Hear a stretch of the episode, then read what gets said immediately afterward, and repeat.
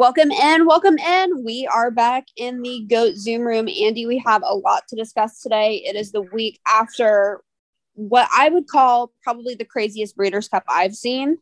I've been watching for about 10 years now. I know you've been watching a little bit longer, but um, have you ever seen a Breeders' Cup like this? I mean, the one at Del Mar in 2017, I always said was the strangest Breeders' Cup, but once again, at Del Mar, there just must be something going on with this track. There must be some voodoo or some shit like that because uh, this was this Breeders' Cup was just very strange.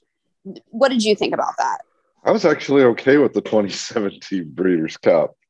I mean, my bank account says it was a good day, uh, but yeah, you know, uh, this year was really weird. It was just odd in so many ways. Um, whether it's the whole deal with with you know what happened on Friday to you know Florent getting fined way more than he should have been to the winners to Japan having a bigger day than than I think we all thought.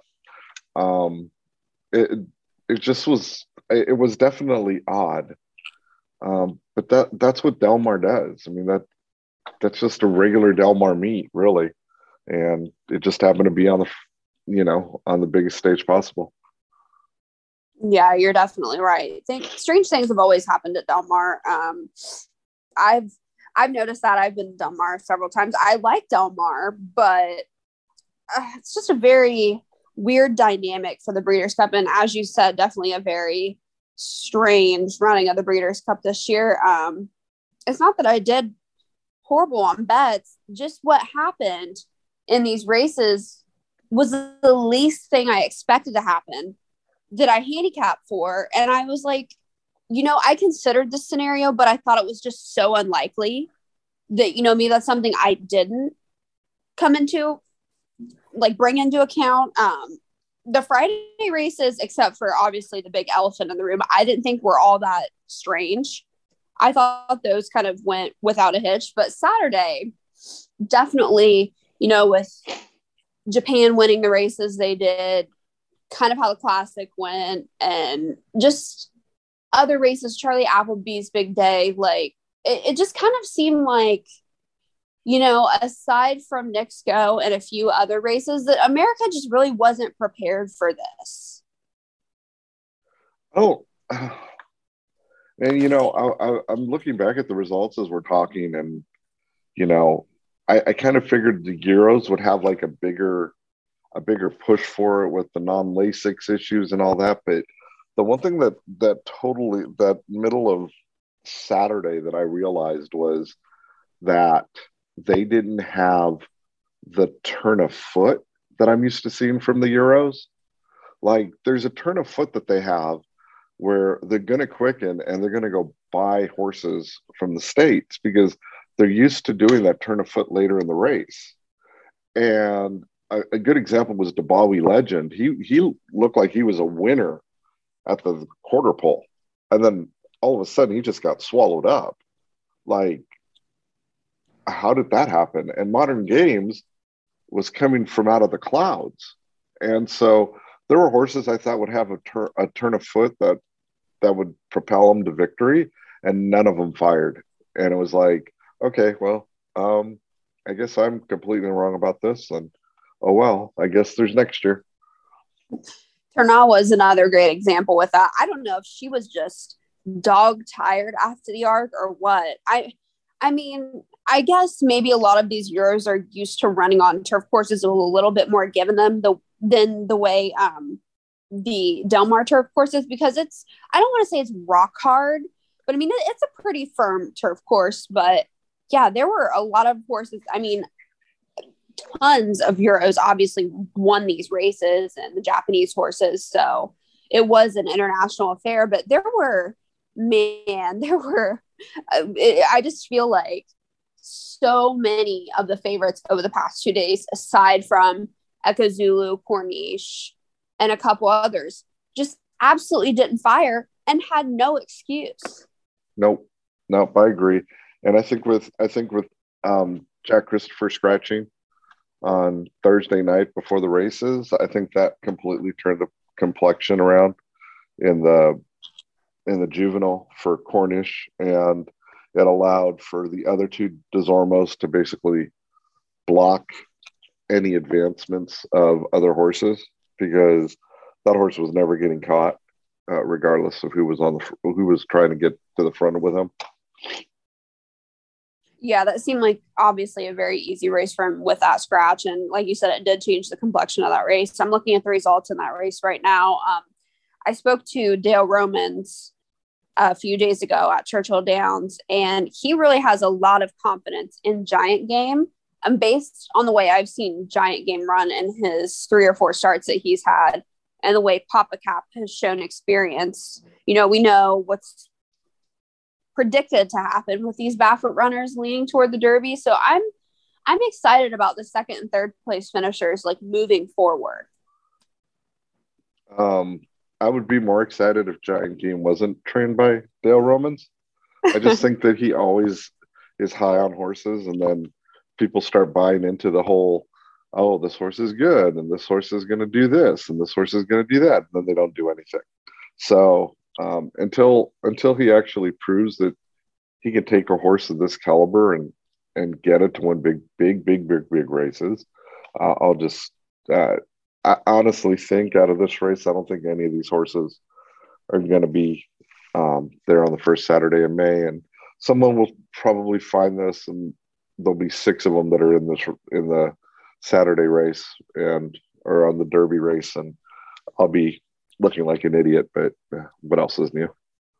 I don't. I don't think you have to worry about six of them being there. That I can tell you. I would think maybe one or two, maybe, uh, maybe. would come out of this race, but I will say about Giant Game, one reason that he's particularly interested, interesting to me, and this is kind of just like an offside thing, is he's from the last crop, crop of Giants Causeway. There are only three horses running from, I believe, four or five foals that came out of that crop. All of them are winners. Yeah, but Giants, I mean, the thing with Giants Causeway is he has and always will be one of the top stallions ever. I mean, like there's not going to be another stallion like him. Um, and then I say that, and Gun Runners now starting to look like he might be one, and Frankel and Dubawi and God knows who else. So, but Giants Causeway is just so versatile. Yeah, you know, um, you know the funny thing is, is that there was a point in time where War Chant was getting like all of the publicity, right? And he was he was getting like everybody wanted to breed to him, and of course now he's like what yesterday's yesterday's story, I guess you can say, and um, not the same, not the same stallion he used to be, if you want to say it. But um, you know, we'll see what happens with Giant Game. I just, I just think if he was trained by somebody else, I think it would be different. Yeah, I mean that definitely makes sense, and I'm gonna kind of turn the page over to the juvenile fillies. Definitely, um, quite the opposite. I think this filly could be anything. And I know this is a big statement to say, but listening to what other people have said that have obviously been around a little bit longer than I have, what I've seen and what I've studied, Echo Zulu could be anything. Like I'm I'm not even going out on a limb here. She reminds me of Rachel Alexandra. Um, she's something special, I would say. Uh, her turn of foot is something else, but I think the thing that that makes her so impressive is um, nobody wants to get near her. No. Um, there, and I mean, I'm talking about the. I'm not talking about the people that are taking care of her. I'm talking about other horses. It seems like anytime another horse gets near her, they back up. Um, there's an air about her when she walks. There's an air about her when she when she's in the saddling ring. Um, she knows it, and you know the good thing is is that she's got that gun. I think she's by gun runner. She is so and she's got that gun runner personality where gun runner was, is was never hot. He was always okay i'm just going to go and do my business. I'm going to go to the track. I'm going to do my job and then i'm just going to come back. And she's got that same personality when she's galloping and she's got that same personality when she's like walking and you know she's she doesn't turn a hair and that's the type of horse you want especially when you start getting into a three year old season because she's way more mature than than most horses that are three year old now, and that's pretty scary to say. Yeah, absolutely. The numbers she ran in this race were on par with numbers for fillies and mares in the distaff. So that that's not something you see very often. And I think she could be anything, but ultimately I think they probably keep her on the path to the Oaks versus taking on the boys, which oh, excuse me. I'm a proponent for, you know, obviously fillies should take on the boys if they're that good eventually, like maybe later in the year if they're trying to go for a horse of the year type of thing but she just reminds me of the type and the way this crop of colts so far, aside from maybe Corniche or Jack Christopher, um, I think she could wipe the floor with them. No, she can. And I mean, Juju's map isn't isn't that bad of a filly. I mean, no, she's she's a nice, she's a nice filly. little filly, but man, she just she just had nothing for her, and neither did Tarabi. And in in all fairness, I think Tarabi was way too close to the pace, but I think it was one of those situations to where you kind of had to pick your poison because how far back do you want to be on Echo Zulu if she's dictating the pace? And obviously that kind of hurt him. So that that was the bigger problem. And so Echo Zulu just had her way with everybody there, a small field but I don't think I think if there were 13 lining up against her, they would have still gotten beat. I absolutely agree with you. And nobody was going to beat her that day. And I think she could have went around one more time, you know, two turns, no problem. She didn't turn a hair. You're absolutely right when you say she reminds you of Gunrunner personality wise, because one thing I really respect about Gunrunner is yes, there were times in his career where he did get beat, but he wasn't the type of horse where it broke his spirit. He'd be like, okay, whatever, we'll try again next month. You know, nothing really bothered him. So she definitely seems like that type of filly to me as well, which I I respect from a horse because that's something not something that you really get very often with a horse. But so, go ahead. Uh, getting getting the gun runner real quick. I always laugh because a conversation I was having back in at Breeders' Cup at Santa Anita when Gun Runner was running for in the mile against Golden Sense, right? Uh, I was talking to Bruno DeJulio and I was telling him, I'm like, I'm like, gun runner, if he if he runs as a four year old, he's going to be a monster. He's just going to be a monster. And Bruno's like, no, he's not going to be anything. He's he's just going to be he's going to be a nice horse. He can only get a mile. I'm like, you don't get it, Bruno.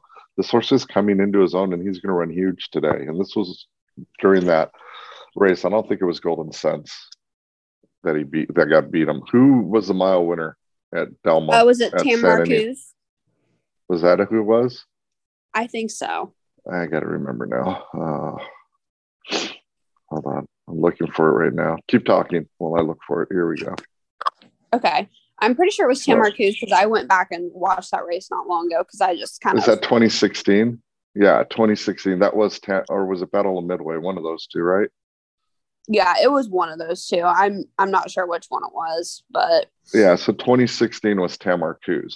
So and you know, um, he just he just looked the part then, and you know, I think I think the one positive that Gunrunner had, I mean, now looking back at it, is he couldn't ship to the Pegasus because of the herpes equine outbreak. I forgot all about that. From Louisiana. So he couldn't ship. So Steve turned around and waited and shipped him to Dubai. And so he was a little fresher than everybody else when Dubai came. And I mean, he just blossomed exactly what I thought would happen, which I mean, rarely am I right, but this one I am. So um, I just think he's a nice horse. I, I just, I've always loved Gunrunner since the end of his three year old campaign into his four. Um, when I went to go see him at Stud, he was everything and more, just his attitude, his personality, the way he handles himself. And I just think it's it's much, much what Echo Zulu has. And the air she has is just going to be unreal. And he stamped every single one of his horses almost identically, which is scary.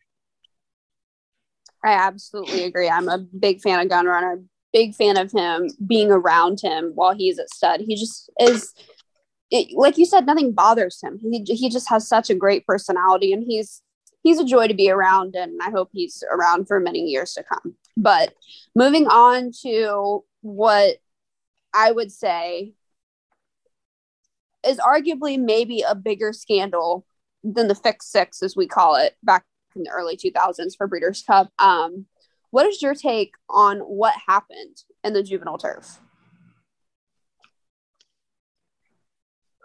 So, um, I was watching it at the airport as I was flying into, uh, as I was getting ready to go to Kentucky. But um, I, when when I saw when I saw the the two horse rear, I knew she was getting scratched. I knew he was getting scratched. There was no doubt about it.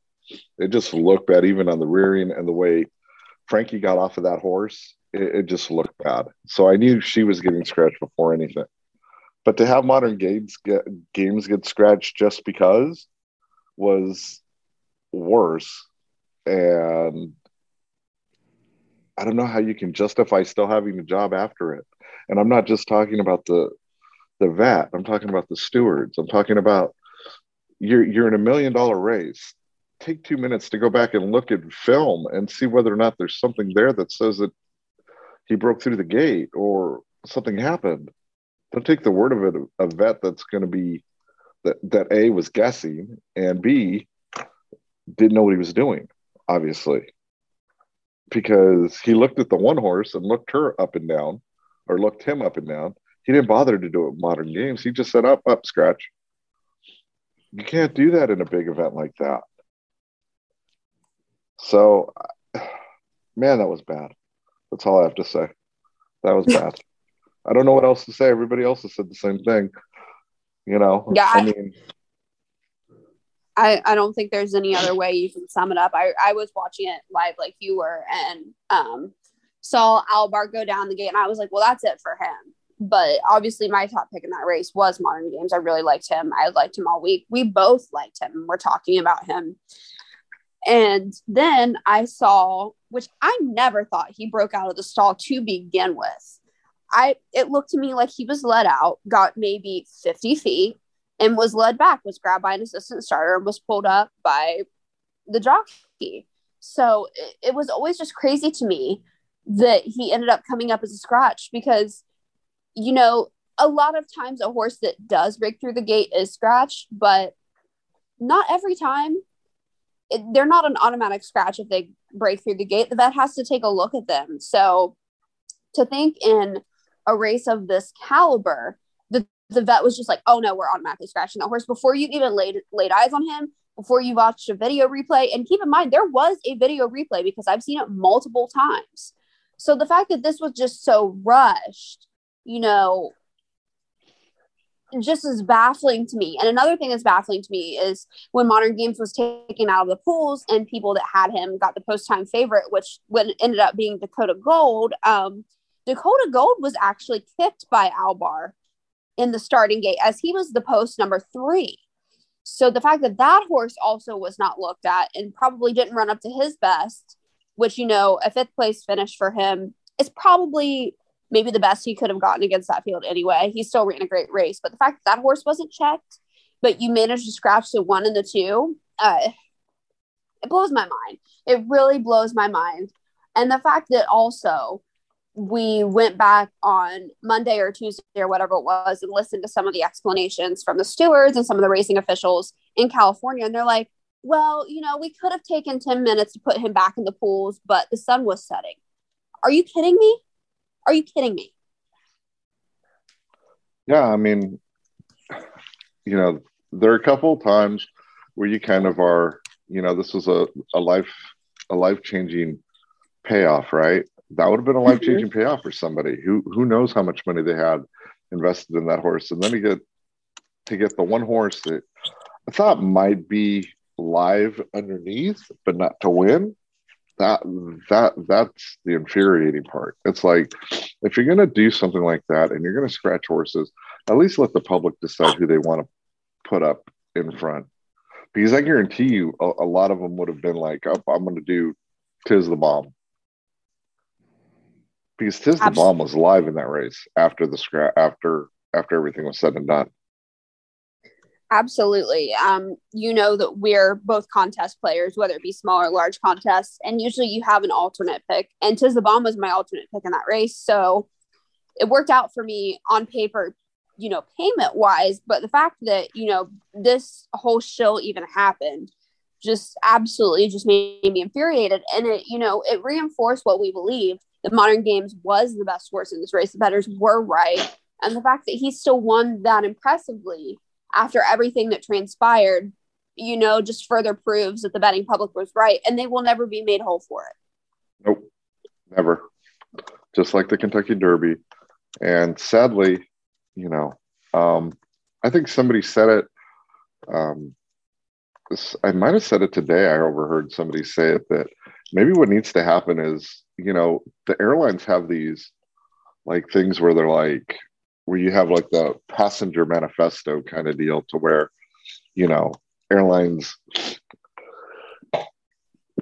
are given um, these set of rules and these set of rules need to be followed. And if they're not followed, then, you know, then, you know, passengers can sue you. Well, why can't we do that as horse players? Well, I'll give you a couple reasons. One, I've never seen horse players really agree on anything. Um, as much as we think we can agree on stuff. We don't, and I think that's the biggest issue. So, um, you know, it's just going to be one of those things to where people are going to talk about it. Nothing's going to get done, and everybody's going to be upset. And it was obvious based on the mutuel pools and all that. Nobody really cared whether or not they got hosed out yesterday. They just went right back to playing the fall the next day. So it's one of those right. things. You know, it it would be a travesty to see that at Mahoning Valley on a Monday, but to do it in a Breeders' Cup race, especially one that was a nightcap, mm-mm-mm. Yep. somebody should have to answer for that. But moving on to Saturday's races, I'm going to start with the Filly and Mare Sprint. Um, I always thought Gamine was beatable in this race. I figured it was probably going to be Edgeway or Bella Sophia because I've always been a huge fan of Ce Ce, but I've changed or I have chased that mare for two or three years now. And I just thought, you know, maybe coming in that this was a bit short for her and that she was training a little bit over the top, maybe kind of beyond her best years. But when I saw her, I was I've never been so happy to be picked, kicked out of a pick four. I'll tell you that. Um, I think I put it in the in our in our sheet. I said, you know, if this was her three year old year or four year old year, I would be so much happier to see her in the spot. I think she could win it. But as a five year old, she just didn't give me enough encouragement to say, okay, I'm gonna. She's the one to play. And then I see her make that move, and I'm like, oh, yeah, I was wrong. I'm like, yeah, um, you know, going forward, I think we could say that what Breeders' Cup did with all of the security things in place, I think it finally showed that that you know, other than the the the juvenile, which I think regardless of whatever happened, I think Baffert was going to win that anyway with Corniche, um, unless Jack Christopher was in it. Uh, you know, I, I, think all of the protocols that were in there made it harder for him to do anything, um, allegedly. So I, am I'm, I'm happy um, that it happened. I'm happy he got shut out this weekend on Saturday and not and only won one race, but um, you know, great for Ce Ce and you know she she'll probably get some mention for Filly and Mare Sprint, but I think it's going to go to Gamine. Definitely agree with you. You could also make an argument for Bella Sophia, who ended up sacrificing herself to go with Gamine. And I always thought Gamine was beatable in that race, just wasn't sure who was going to do it. Would have been interesting to see Sconsin and Bell's the one in that race too, just to kind of see who was going to take it to her and who was actually going to beat her on that day. But at the end of the day, I, I thought she was beatable and turns out we were right. So I think the next race in that sequence is going to be the turf sprint. And that was a race that I was a little bit surprised to be wrong at because I thought Golden Pal was the best horse in that race, but based on speed figures, he was going to have to move up considerably to win this race, and he did. Yeah. Um, I I will be the first to say that I was not a fan of Golden Pal going in, and uh, I was wrong. I also didn't think Lieutenant Dan was going to run that huge either. But then again, it was also the whole, it was my whole deal of the horses that I liked as far as the Euros were concerned never showed that turn of foot at five furlongs. I think it's a disservice to them to run at five furlongs, to be honest. I think maybe six is probably a fair fair deal for, for all parties involved. Um, and the race just set up for Golden Pal. He just got out there and he was gone. And that track, that turf course was, if you got to the front, you were tough to beat. You were tough to track down, and that's what happened.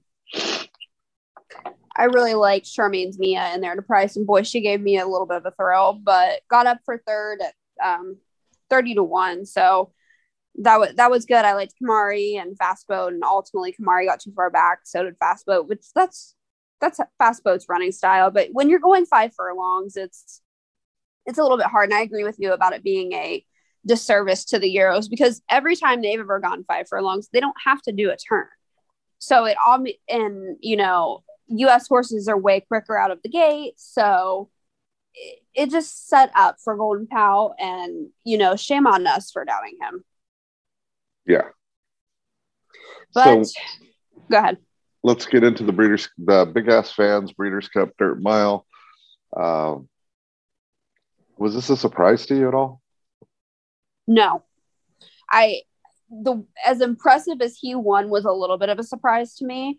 I figured he would win this race. I thought the only um, danger was Silver State. I wasn't a big Ginobili person. Not that, you know, there's anything wrong with Ginobili. He ran a really good second race, or he ran a really good second, but he was also almost 10 lengths back behind Life is Good. I just thought Life is Good really stood out in this field. And, you know, like I said, other than maybe Silver State, which, you know, Ricardo Santana, yeah. you know, I don't need to talk about that. And the fact that that horse was on the rail, he had some notches against him. So, Life is Good really was the only horse coming into this race that I didn't really see any fault in yeah, there. I um, if I had to go back and pick this race, I'd probably pick Life is Good, and not Silver State.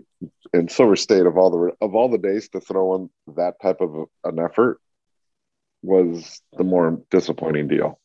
So um, it wasn't wasn't a surprise. Life is Good does what he does. I'm going to go out on a limb and say he doesn't get a mile and a quarter, but I said that about Mexico too, so I'll probably be wrong again. Um, but you know, it is what it is. It, it was a great race, and we move forward. I would probably double down on that and say I'm not sure this horse can get a mile and a quarter. Um, but yeah, what what an exceptional performance, and one can certainly argue, yes, his resume is a little bit lighter, but I think he's probably the best three year old in training. Yeah, he is. I agree with you on that. Let's go over to race seven, or the Breeders' Cup. This is this is probably going to be your favorite race of the year, right? The Breeders' Cup Filly Mare Turf. Seeing how you were on top of Love's Only You since like she was a four year old. Yeah, this is obviously this race meant a lot to me. You know, I played my whole day around this race, which so many crazy things happened after that it didn't really matter anyway. But this was this was one I was really looking forward to, and she fit so well in this spot. I thought, you know, Warlike Goddess was never going to end up being fast enough, but she was there in the end. She did a lot better than I thought she would. My sister Nat was a huge surprise. Um, Love and Audarya kind of having weaker years than they have in past, you know, kind of maybe being a little bit over the top. It doesn't surprise, it didn't surprise me. Um, I'm anxious to see what happens with the two of them. You know, Love may head to Hong Kong for one more tilt, but I expect both of them to head to the breeding shed next year. But nobody in this race really other than maybe my sister Nat surprised me and there for a while when i was watching this race i was sitting there with my hands clutched like oh my gosh please just let me at least be right one time. But i didn't know if she was going to get the run of the race. It, she she was very blocked in right up until about the last 100 yards. Yeah she just i mean kudos i mean the jockey know, knows it kawada knows her so well that he just didn't panic on her. And I think that that was the big the big thing was he waited until something happened. And when it did, she wins the race.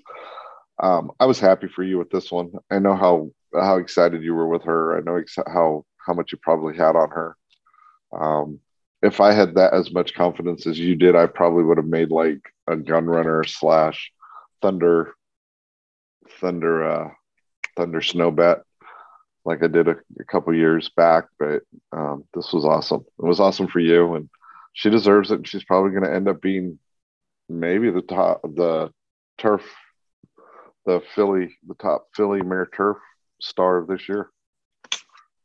Yeah, it's it's going to be interesting with the Eclipse Awards. I mean, she obviously only made one start over here, but you can't argue her resume for this year, um, just how good it was. And yeah, it was it was exciting, and it felt good to be vindicated that Japan was bringing over really really good stock this year. Because I know a lot of people laughed when I was like, "Oh, they're going to take home at least one trophy this year." People are like, "They never bring their best horses," and I'm like, "No, you aren't listening. This is one of their best horses. This is one time when you obviously really need to heed this caution."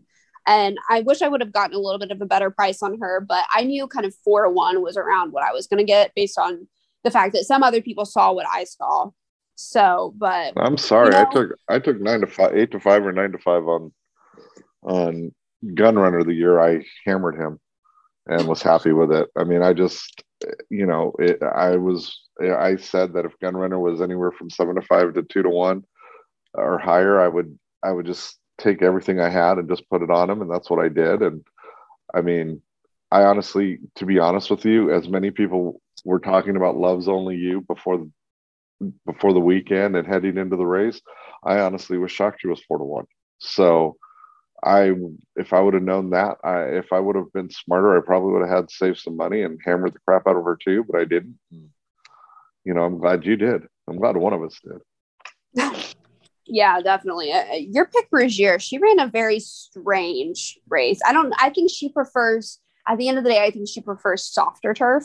I think they'll definitely keep her around next year. So she could be one to maybe look just, forward to for just Keeneland. To, just to let you know, right? So I picked her on the podcast. Then I went back and looked at races and realized that Love's Only You was probably going to win. So I did have her on top in our sheets because I wasn't going to be dumb and think that my horse was I was going to be the smart guy. I was going to go with you on that one. That was just that was a no brainer as far as the sheets were concerned to put her up on top. But as far as like price wise, I had to go with Rougir. She made sense. Like you yeah, know, I had her I had her right underneath Love's Only You, you know, over Love and everybody else. So I, I thought she made sense and at the price. But we'll talk about the sprint. Um, another, this is really our first taste of a heavy favorite being an absolute no show. I do not know what happened in this race. This was very uncharacteristic of Jackie's Warrior. I don't know if the horse bled. I don't know if the horse flipped a palate. You know, I, I don't know what happened in this race, but Jackie's Warrior is so versatile and he is so much better than these horses that I was I was absolutely stunned. Well, that makes two of us. Um, you know, I I, I, I don't think that six furlongs is his best distance. I think he can he can win there, but I don't think it's his best distance. I think seven is his best distance. Um, but I just don't think I don't think he was expecting to have anybody with him, and the fact that you know Rosario dropped him into the rail right after the start kind of hurt him, and that pretty much did him in. I mean, in all honesty, I mean, he dropped him down to the rail. He didn't even. I think if he would have kept him on the outside a little bit and kept him down the middle, I think he would have been running better. But there was no way anybody was going to beat Aloha West. That horse was absolutely motoring late. I mean, I haven't seen that in a long time, and uh, I, am not going to knock the fact that horse ran his eyeballs out to win that race. Absolutely, I was I'm a big fan of Wayne Catalano, not only as a trainer, but as a person. So that was definitely exciting to see. And, you know, when I looked at this race, I, I thought Jackie's Warrior was a standout. But if, if I had like that second tier of horses, Aloha West was peaking at the right time. And, you know, he made sense. I would argue that maybe his best distance is around seven, six and a half furlongs as well. But ultimately, he got the run of the race and ended up winning. And I'll give so, I'll give credit to I'll give credit to optics on this. When I was looking at the optics form for this race, they had Aloha as a big square. I mean, like a flipping monster square. and they had they had Jackie's Warrior as a small little circle, and he was above the the par line that you want to see in, in the fourth in that fourth corner. So he was alive, but you know, it's one of those things that do you really think Aloha West is going to be Jackie's Warrior on any given day? This is so wrong. I don't know why I'm looking at this. I know Jackie Warrior is going to win. I'm going to throw it out. I'm just going to go with my pick. I was wrong. I will admit I was very wrong. I had yeah. all, all confidence in the world to single Jackie's Warrior on all tickets, and you know why why wouldn't we have had that type of confidence? He, he's you know how he's been all year, one of the best three year olds, definitely the best sprinter. So strange race, but moving on to the Breeders' Cup Mile. Yep. Um, I didn't think Space Blues could get a mile. I really didn't.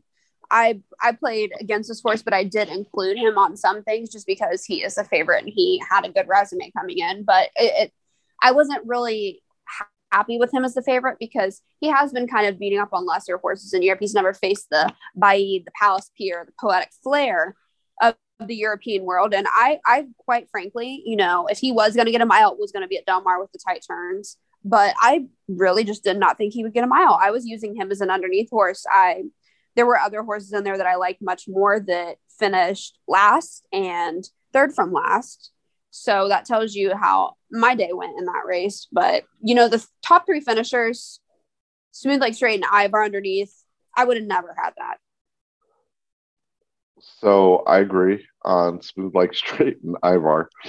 I will say, and I think I, t- I texted this to you like right after the race that blowout not going to the front or not getting the lead two jumps out of the starting gate pretty much ruined it for basically screwed her up to the point mm-hmm. where she she was done and so the fact that that happened pretty much says everything you need to know about what happened with that horse so I, I that really hurt that really bothered me because i really i actually started enjoying the kool-aid of her maybe possibly winning and paying a price and making me money and she didn't.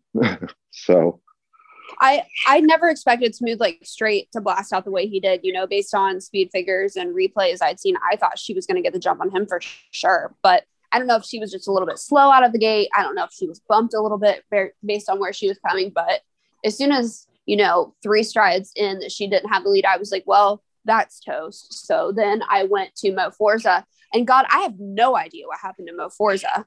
He's still running, by the way. he might be turning on on uh, via via Del Valle right now. Or Jimmy complete, complete anomaly. You know, just goes back into show saying like all of these races were weird to me. And you know, we'll move on to the weirdest of them all, the distaff. So, you know, okay, obviously, so, uh, full full disclosure on this. Um, the races the races were being so here was my dilemma the other day the other day during the races i was flipping back and forth in the hotel room between breeders cup and a&m football and so during a&m football they were on a drive so i had to watch that and then i realized that the race went off and i didn't get to catch it so you're going to have to fill me in on what happened So you totally missed this race? I did. But did you see the replay?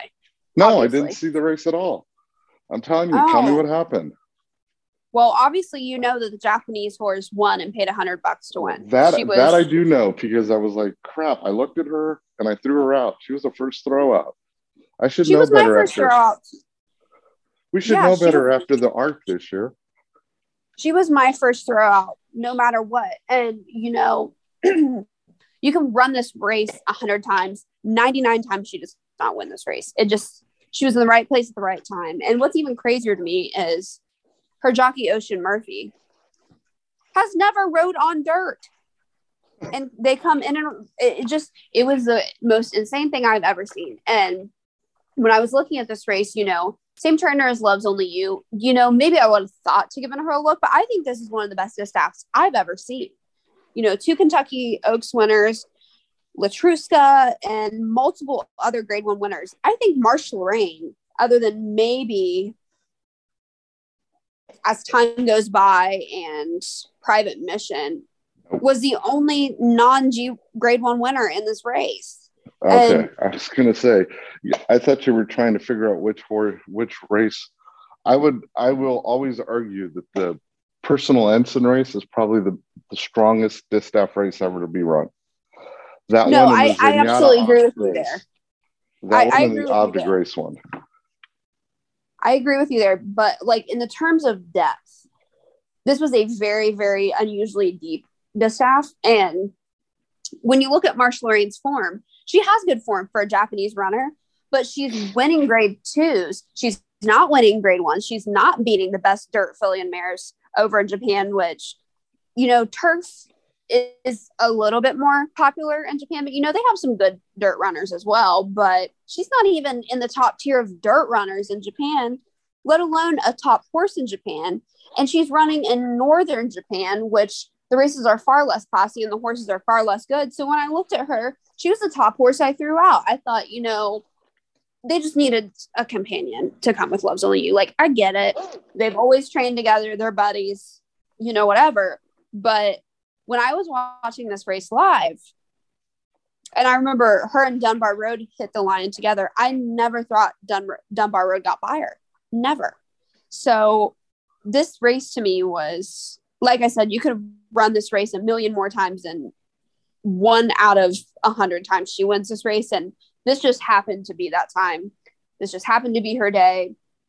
Kudos to the to the connections. You know, good for Japan. I really hope stuff like this makes international connections from whatever country want to come over and be like, I can win these races too. Agreed. Agreed. I mean, I I threw out Dunbar Road too. I mean, I'll be honest. Um, Thought was my horse, and I didn't think Letruska was going to win. Um, so I mean, it's just one of those things that just happened. It's just one of those races. But I did watch the last two races, so we're good on that. All right. Well, we'll move on to the turf. A another edition of a heavy favorite does not fire for whatever reason. I think Tarnawa was just maybe a little tired from her arc run and you know the season was just starting to come up to her because she's had three really hard races in a row with not a lot of time she only got back the races i think in like august or september so yeah. she had a lot packed in together and even though she was maybe going to bring her b game or her c game i thought it was better than everybody else's and she finished she finished near the back of the pack which was a little bit surprising to me i thought maybe she would just still run her race and finish a second or a third. I never dreamed she would be off the board in the back of the pack, but um, Yibir didn't surprise me. If Tarnawa was to lose, he was my other choice in that race, and I like. Did I, did I say that on the show? I don't remember. What? Did I say Yibir? I don't remember. Yeah, we talked about Yibir. But did I say he was my top choice? I don't remember. I gotta I'm go back sure. and listen to it. I'm not sure if we agreed on Tarnawa, but I know we both like Yibir as, you know, if somebody's going to upset this race, it's probably him. Yeah. I spoke with a few other European friends of mine, and they thought this horse was never going to be fast enough to close in and win this race. And when I was watching the race, God, I was paying attention, but I couldn't hear the race call because it was so loud. Based on the silk colors, I thought it was Bolshoi Ballet. I was like, what the hell? um, I didn't even realize it was Yibir until after the fact when I saw the Fly Emirates on the silks. Um, I think the biggest thing that surprised me out of this race was how good Broome ran for second. Yeah, agreed. Very, very much agreed. I, I think I honestly didn't think that horse was going to fire. Um, it, it, goes to show you. I mean, the Longchamp races that were the Longchamp race was pretty.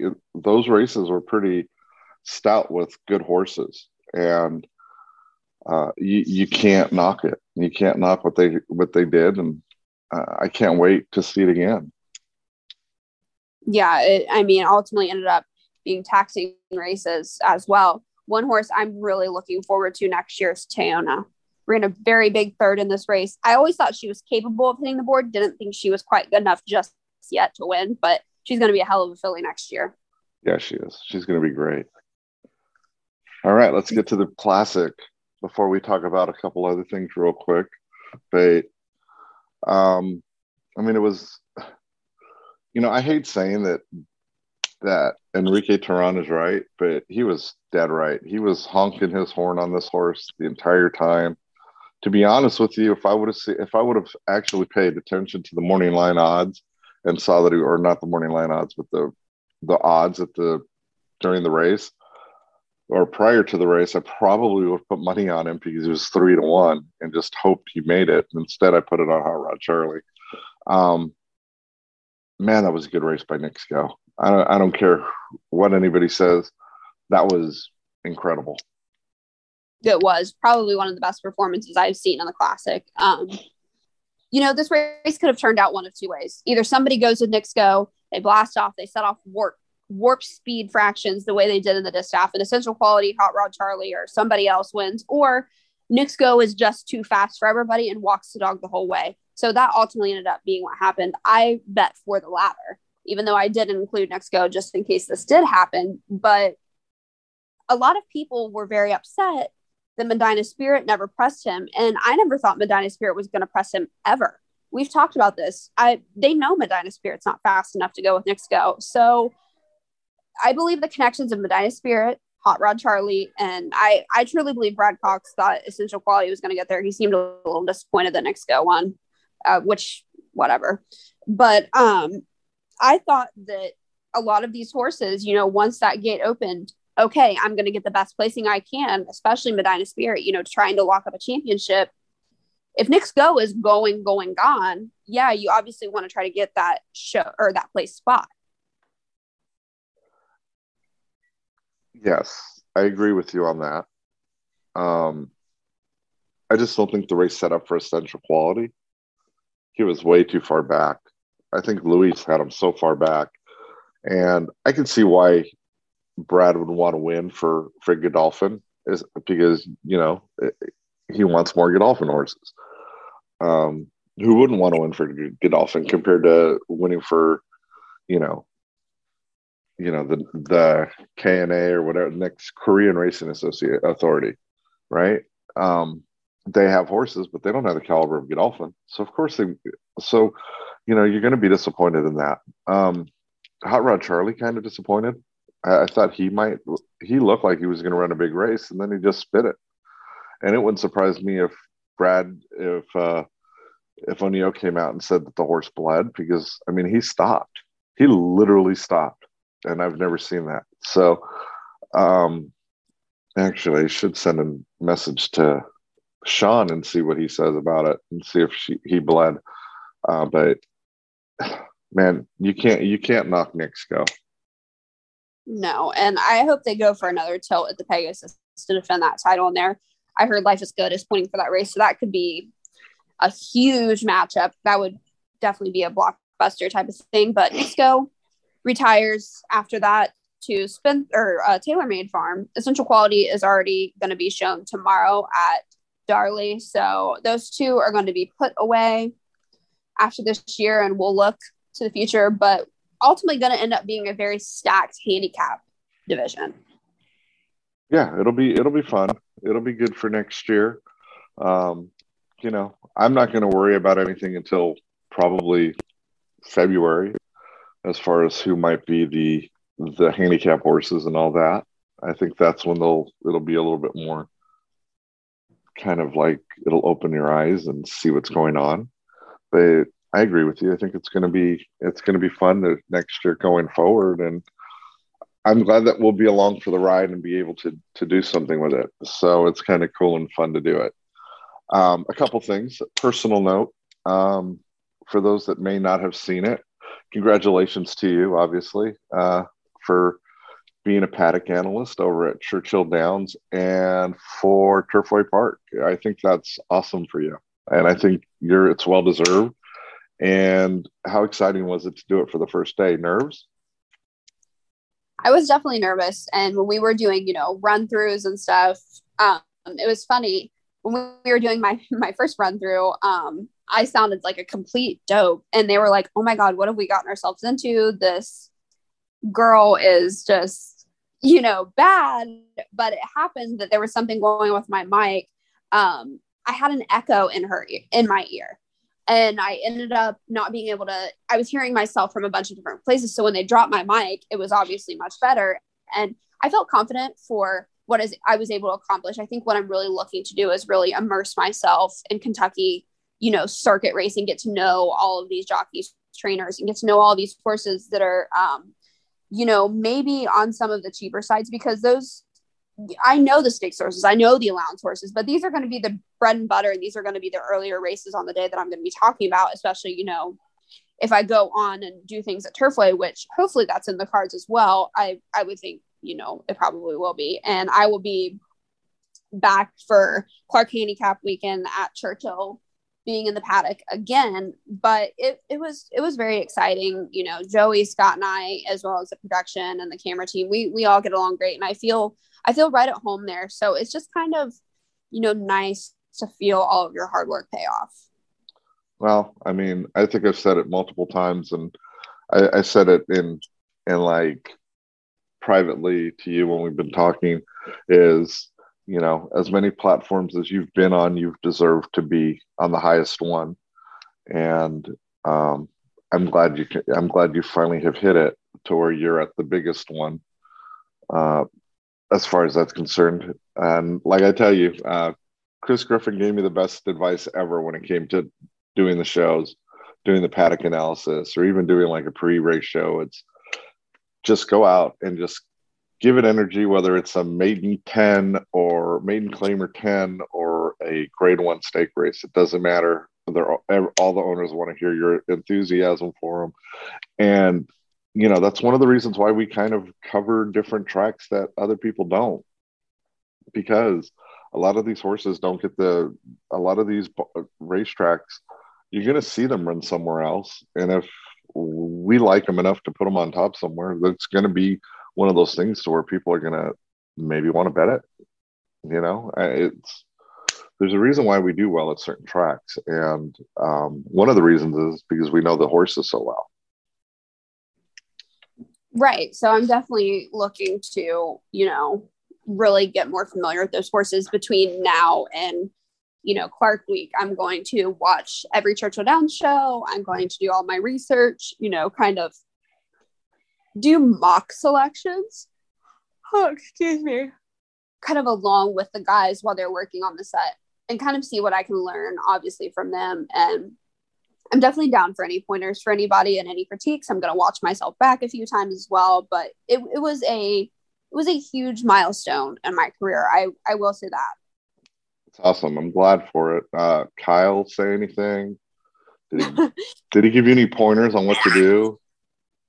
He was very excited, and actually, um, he was super excited for the Breeders' Cup. This is the first Breeders' Cup that we've been together, and obviously, he's getting super into racing. And he, um, funny story, um, he actually came on Saturday because he wanted to bet the Breeders' Cup races while I was working, and obviously wanted to see me work. Um, he bet for the first time on the machines himself.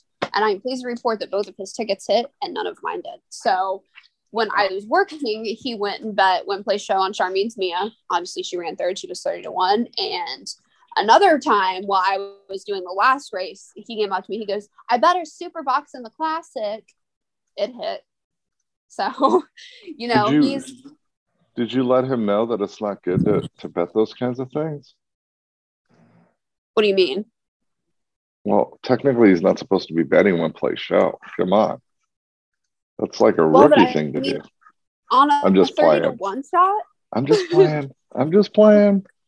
It's a joke. No, I, I, I was proud that he, you know, cares about it and gets into it. And we we split a couple pick fours and pick fives, and it was it was super enjoyable. So it was a great weekend, and I'm just gonna kind of take the next couple weeks to really study up decompress and just, you know, live in the moment. That's awesome. A couple other housekeeping things. We'll be on next week again. We don't know who we'll have on, but we're going to try to effort somebody. The other somebody. thing is, the other thing is that if you have, if you by chance happen to hear the entire episodes of these podcasts, whether it's at the beginning or the end, or even in the middle at some point in time, we might end up getting interrupted by Buzzsprout, who um, is now part of our, um, how can I put it, our sponsorships. So, you know, anybody who's looking to do a podcast or anything like that with Buzzsprout, please feel free to look them up. They have all types of uh, sponsor or podcasts available to where you don't even have to pay a dime to start your own podcast and see whether or not you like it or not. Uh, so uh, we've partnered up with them. Uh, we're looking at a couple of other sponsors, but right now uh, it's Buzzsprout. I got to talk to some dude that does some sort of thing. Also, guys, uh, and I know Caitlin will say this please, please, please, if you are on horse racing Twitter and you see Ed and Cooter doing a spaces, please give them a listen. They're pretty funny, they're pretty good, and uh, you know they're pretty knowledgeable. So I think it's important that they get it. Don't you agree, Caitlin? I absolutely agree. I've enjoyed everything they've put out so far, and obviously want to give a shout out to Ed for being just a huge resource and a big help for me, you know, going forward with everything that I've been doing in my career. So they're they're certainly worthy of a listen. Not only are they super knowledgeable in this game, they're hilarious. So, you know, if you're looking for not only, you know, information or just a laugh, you can't go wrong there. No, you can't. And on occasions, I'll pop in, and I'm sure Caitlin will pop in and irritate them and um, of course. And uh, that's always fun. But thanks for listening. It's another week gone by. Next week, we're going to effort to get somebody on here. Maybe we'll get Ed DeRosa. Maybe we can talk him Let's into coming on. Maybe. Now that he doesn't work for Twin Spires, it might be easier. Maybe. Hopefully. Have a good one, y'all.